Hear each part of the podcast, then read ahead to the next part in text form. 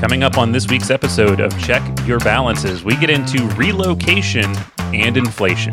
Two things that might be on your mind if you're an investor thinking about retirement. Stick around, we'll get into it coming up next.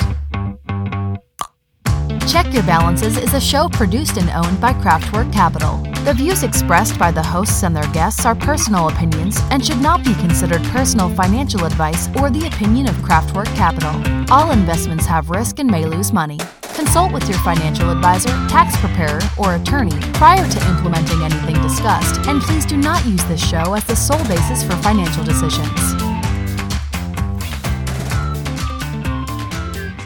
Welcome back to another week of Check Your Balances. I am Ross Anderson, joined as always by my friend and colleague Dan Maseka. Dan, great to see you. Ross, great to see you as well. How was your weekend?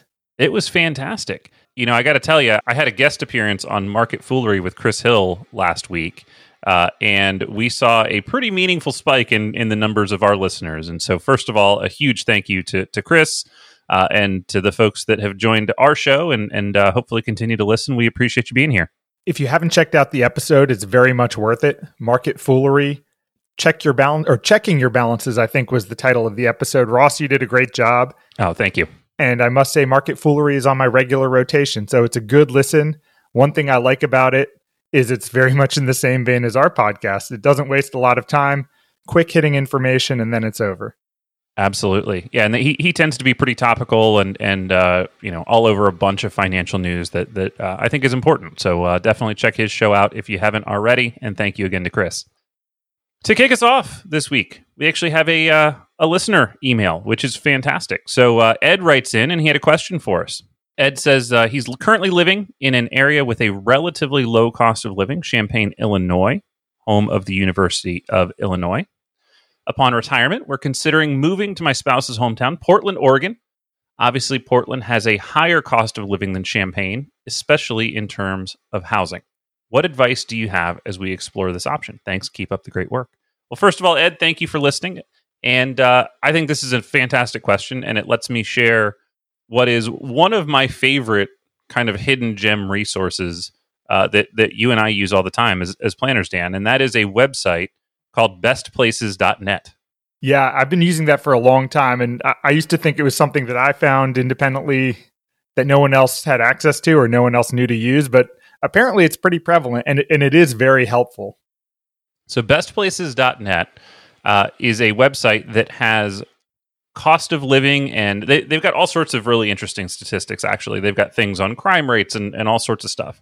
Um, but but their cost of living calculator is the tool that i use most frequently.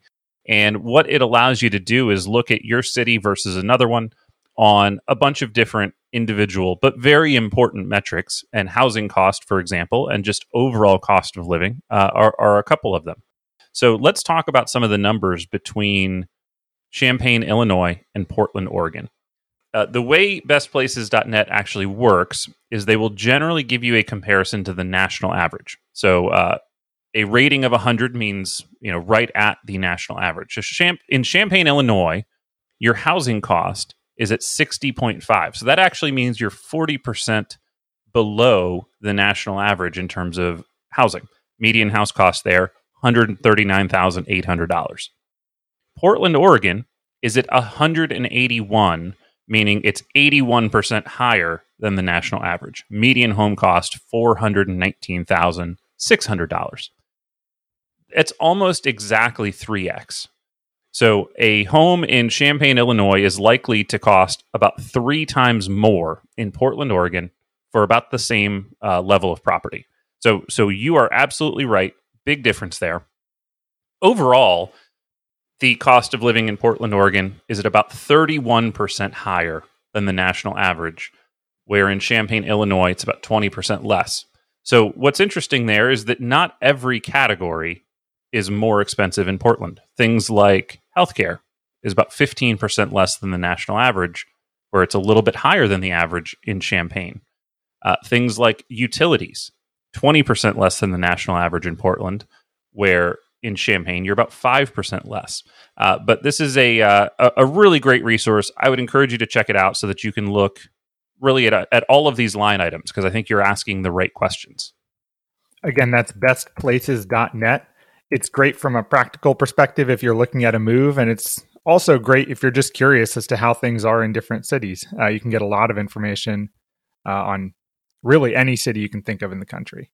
Yeah, I mean, if if you're looking to retire from Champaign to Portland, um, you know, obviously as a as a preparation, you should be expecting to spend quite a bit more if you're looking to make a lateral move into in terms of your home. If you're thinking that that's going to come with a downsize, then what I would probably do is look in your home market at the type of thing you might downsize to. If you're going to go from a single family to a condo, if you're going to go, you know, wh- whatever, if you if you just need less space, then I would basically take whatever the current value is and multiply it by 3. So e- even if you're talking about moving to something that isn't equivalent to your current home, that same multiple is going to work in in doing the math. And um, so yeah, that that that's the first thing that I would do is kind of figure out what's that going to cost to to secure a home in that new city. So general cost of living is important, and one big piece of your expenses in retirement is taxes, and that's really the next thing I would look at. So while Oregon does come with higher overall costs, one small benefit that you'll get living in Oregon is no sales tax. So depending on where you're coming from, you know, that could be a pretty significant savings over the course of the year if you're not paying, you know, another five, six, nine percent for everything you're buying. So I, I actually went to the next layer there, which is looking at the income tax rates. Now, your retirement situation may be different, um, but if you've got IRA money or pre-tax money in a in a 401k deferred uh, from taxes, which many people do, and that that's a key component for a lot of people's retirement picture. You also should be looking at what is the income tax rate. In Oregon, you've got a tiered system uh, for the married filing jointly brackets.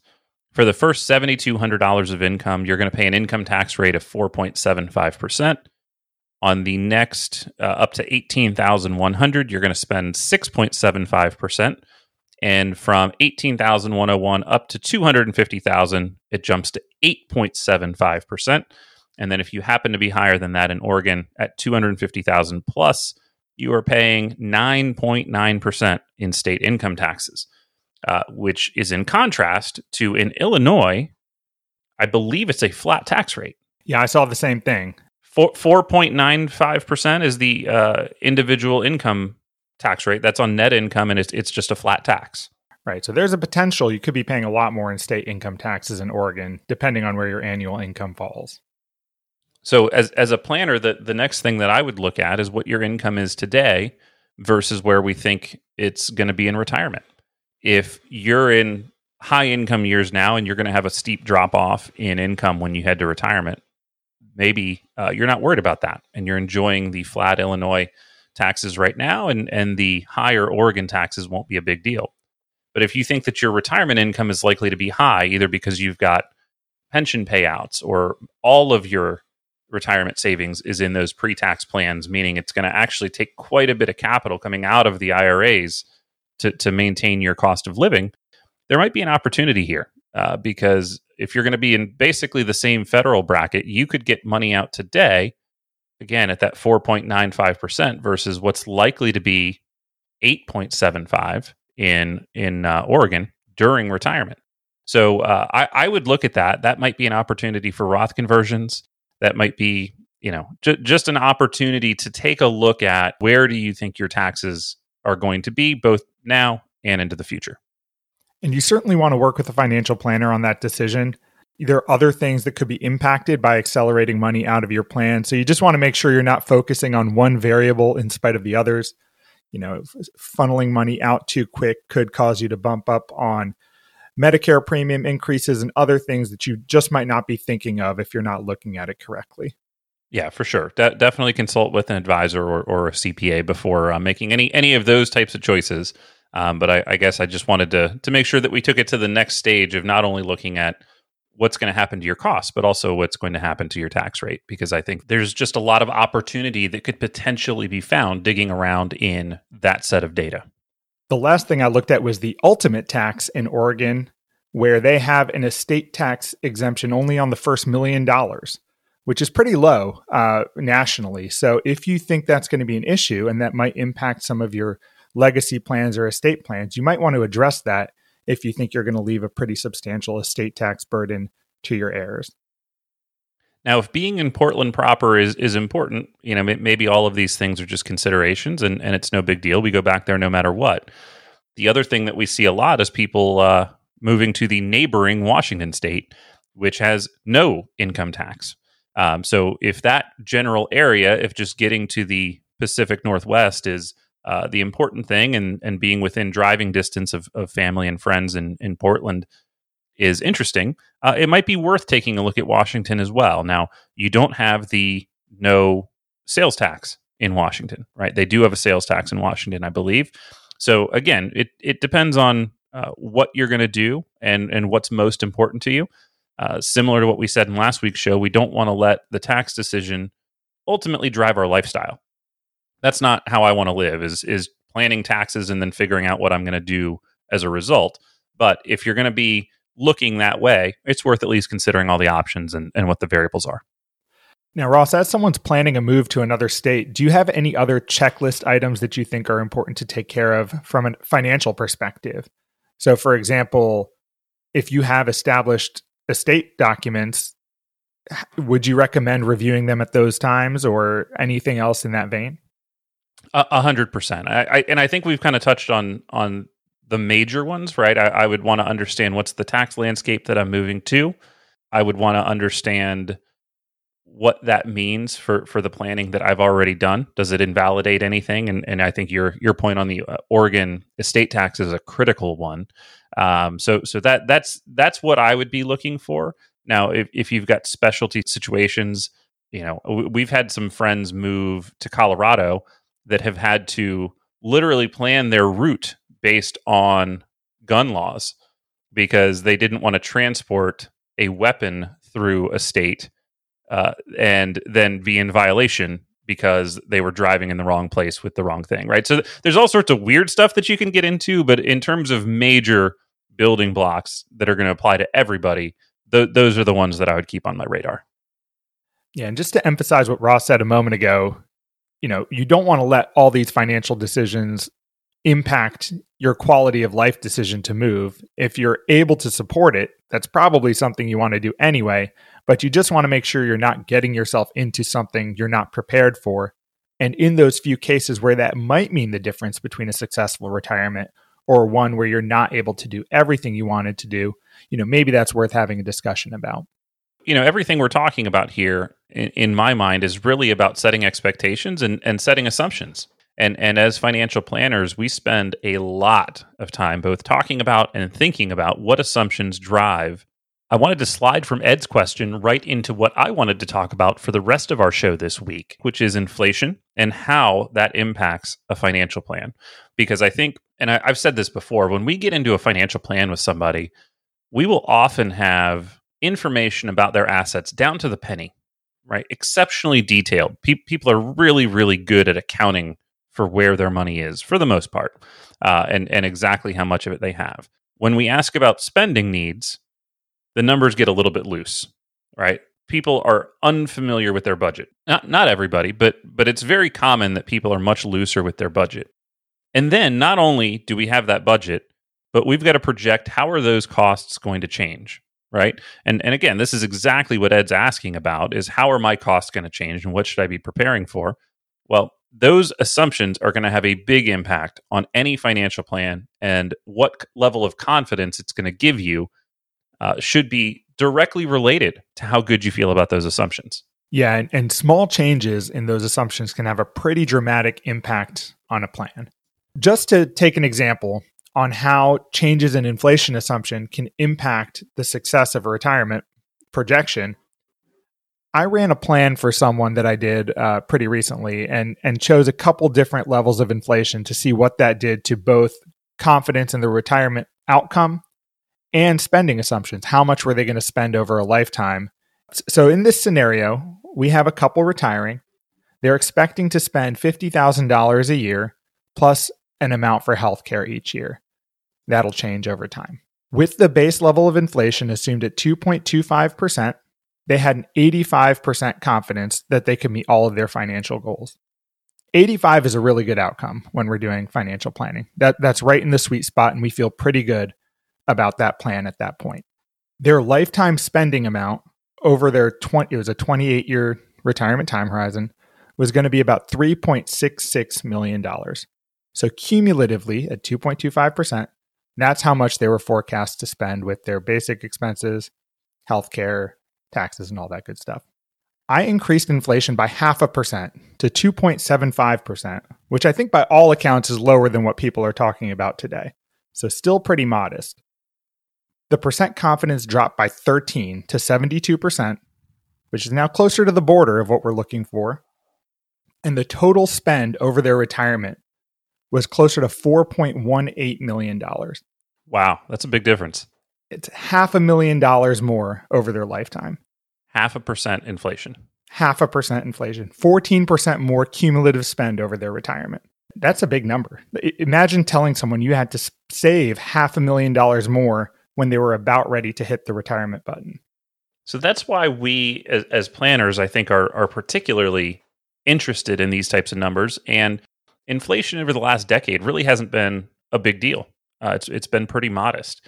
And since the the 2008 crisis, people have been projecting and predicting and, and talking about how big of a concern this is. Uh, and then here in early 2021, we've seen a fairly robust uptick in inflation. Now, I'm kind of interested in this number because uh, for for obvious reasons that we're talking about, but does the long term outlook really need to change because we've seen kind of this this quick fluctuation, right? Should we be as planners adjusting long-term expectations because this year has been a little bit wonky while you've got weird slack in the labor force and then you've got weird pockets where where you've got unemployment and then people that can't fill jobs, right? You've got a lot of weird things right now shortages in certain supply chains that are really affecting, in my opinion, that inflation rate. The bond market has a pretty good indicator for us on not necessarily, I'm not going to say that it's a good predictor. I, I'm not going to attest to its accuracy, but we can interpret from the bond market where it thinks inflation is going to be, uh, which is called the 10 year TIPS Treasury break even rate. This is an indicator that, that I look at and I, I think is really interesting because if you think about a 10 year treasury, uh, if you bought it at its par value, it's going to pay out its par value. And along the way, you're going to collect interest.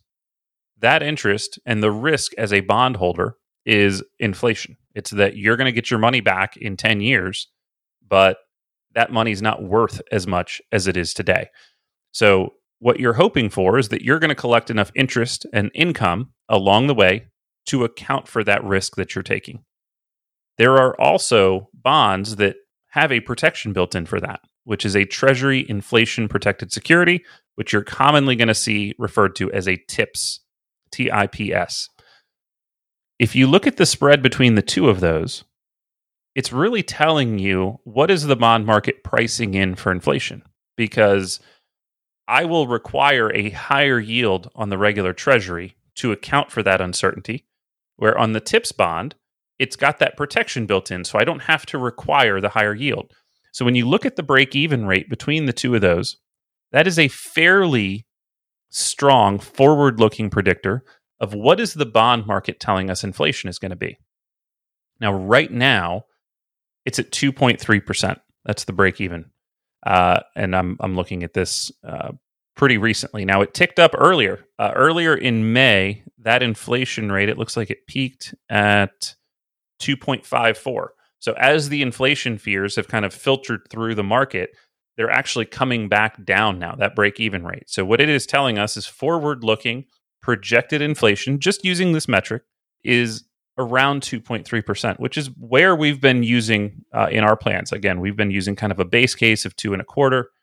We've been using higher numbers, higher inflation numbers for things like education costs or healthcare costs, where with so many people entering retirement right now or retirement age, it's likely that healthcare costs are going to continue to rise faster than your other expenses. Right. So so this isn't a one stop, one and done. But I do think that's a really interesting metric. And I, I hope I explained it clearly enough that, that it makes sense uh, even without looking at this chart. But that break even number between a tips and a treasury, uh, I think is a really interesting indicator definitely is and and i think regardless of what our beliefs for the future are it is worth planning for very conservative and gloomy futures because you don't want to let that one assumption be the reason that you find yourself short of money in retirement. So, you know, the same is true for rates of return. I, I put them in very similar categories. Whether inflation is higher or your rates of return are lower, it almost means the same thing. You just want to make sure that that is not the point of failure for your plan, that you do everything within your control to get to a positive outcome and that those you know will just be numbers running in the background and you can still remain long-term focused. Well and and that's what's so critical is that we've got a couple areas where we can be wrong and potentially still get the plan right. Uh, and to to what you're alluding to dan I, I really think the most important number that we use as a projection is not the exact inflation number it's the real return rate so the real return is essentially how much are we growing your money, not us, but but in general, how much are you growing your money above inflation? So if inflation is 2% and you earn 7, your real return is effectively 5%. If inflation is 5 and you earn 10, you've got the same results. You're growing your purchasing power 5% more than the inflation as a somebody that's entering retirement, this is why it's so critical that we continue to grow your purchasing power. Being a pure bond and cash investor in retirement is scary because those instruments do not keep up with inflation very well. And so, if you're worried about inflation right now, we should be thinking about assets that are going to do well in an inflationary environment or at least keep up, which in many cases, and in our, our opinion, is going to mean having some equity exposure. Again, at the, at the same time, we don't want to put your short term money at risk. So this is a constant balancing act. But that's why it's so important that we think about real returns, not just getting the inflation prediction right. If it's not two and a quarter percent over the next 10 years, I don't care as long as we've got that corridor correct. Right, absolutely. And that's trial and error, right? It's staying on top of your numbers, periodically checking in on your plan and making sure that you're still pacing in the right general direction. And like Ross said, if you have protected assets for the near term, you have the flexibility to look long term for your investing. And and that's really important both from a practical aspect because you know where your next money is coming from and don't have to worry about it dropping dramatically if the market moves. And from a behavioral aspect, it causes less stress when you do see market fluctuation, which comes all the time. And and you don't want that to be on your mind as you're hopefully you know, living out your retirement dreams. 100% agree. If you're like Ed and looking at relocating for retirement, we'd love to hear about where you're planning to go to. There are some wonderful spots out there. And in fact, just this morning, I, I saw for the first time where people are tuning into our uh, podcast from. And some of those make for really great retirement destinations. Ross, have you seen that list at all where people are listening? I haven't. I, I haven't spent any time in, in that data. I, I only look at the uh, the listen numbers. Okay, yes. So uh, the the first couple countries where we have listeners are, as to be expected, United States, Canada, United Kingdom. We love all you guys, but no offense, kind of boring. Next on the list, Germany and Cambodia. We have. Did you know we have fans in Cambodia? You know what? I did get an email that said that we were charting in Cambodia for some reason. So I, I guess I knew that the podcast had been listened there, but I, I thought that that was some weird like data anomaly. Well, we appreciate all of you in Cambodia. Uh, also on the list, striking me uh, as a strong retirement destination is New Zealand. Uh, we appreciate all of you in New Zealand, and I hear it's beautiful, and I may need to check it out and uh, and plant my roots there for forty years down the road.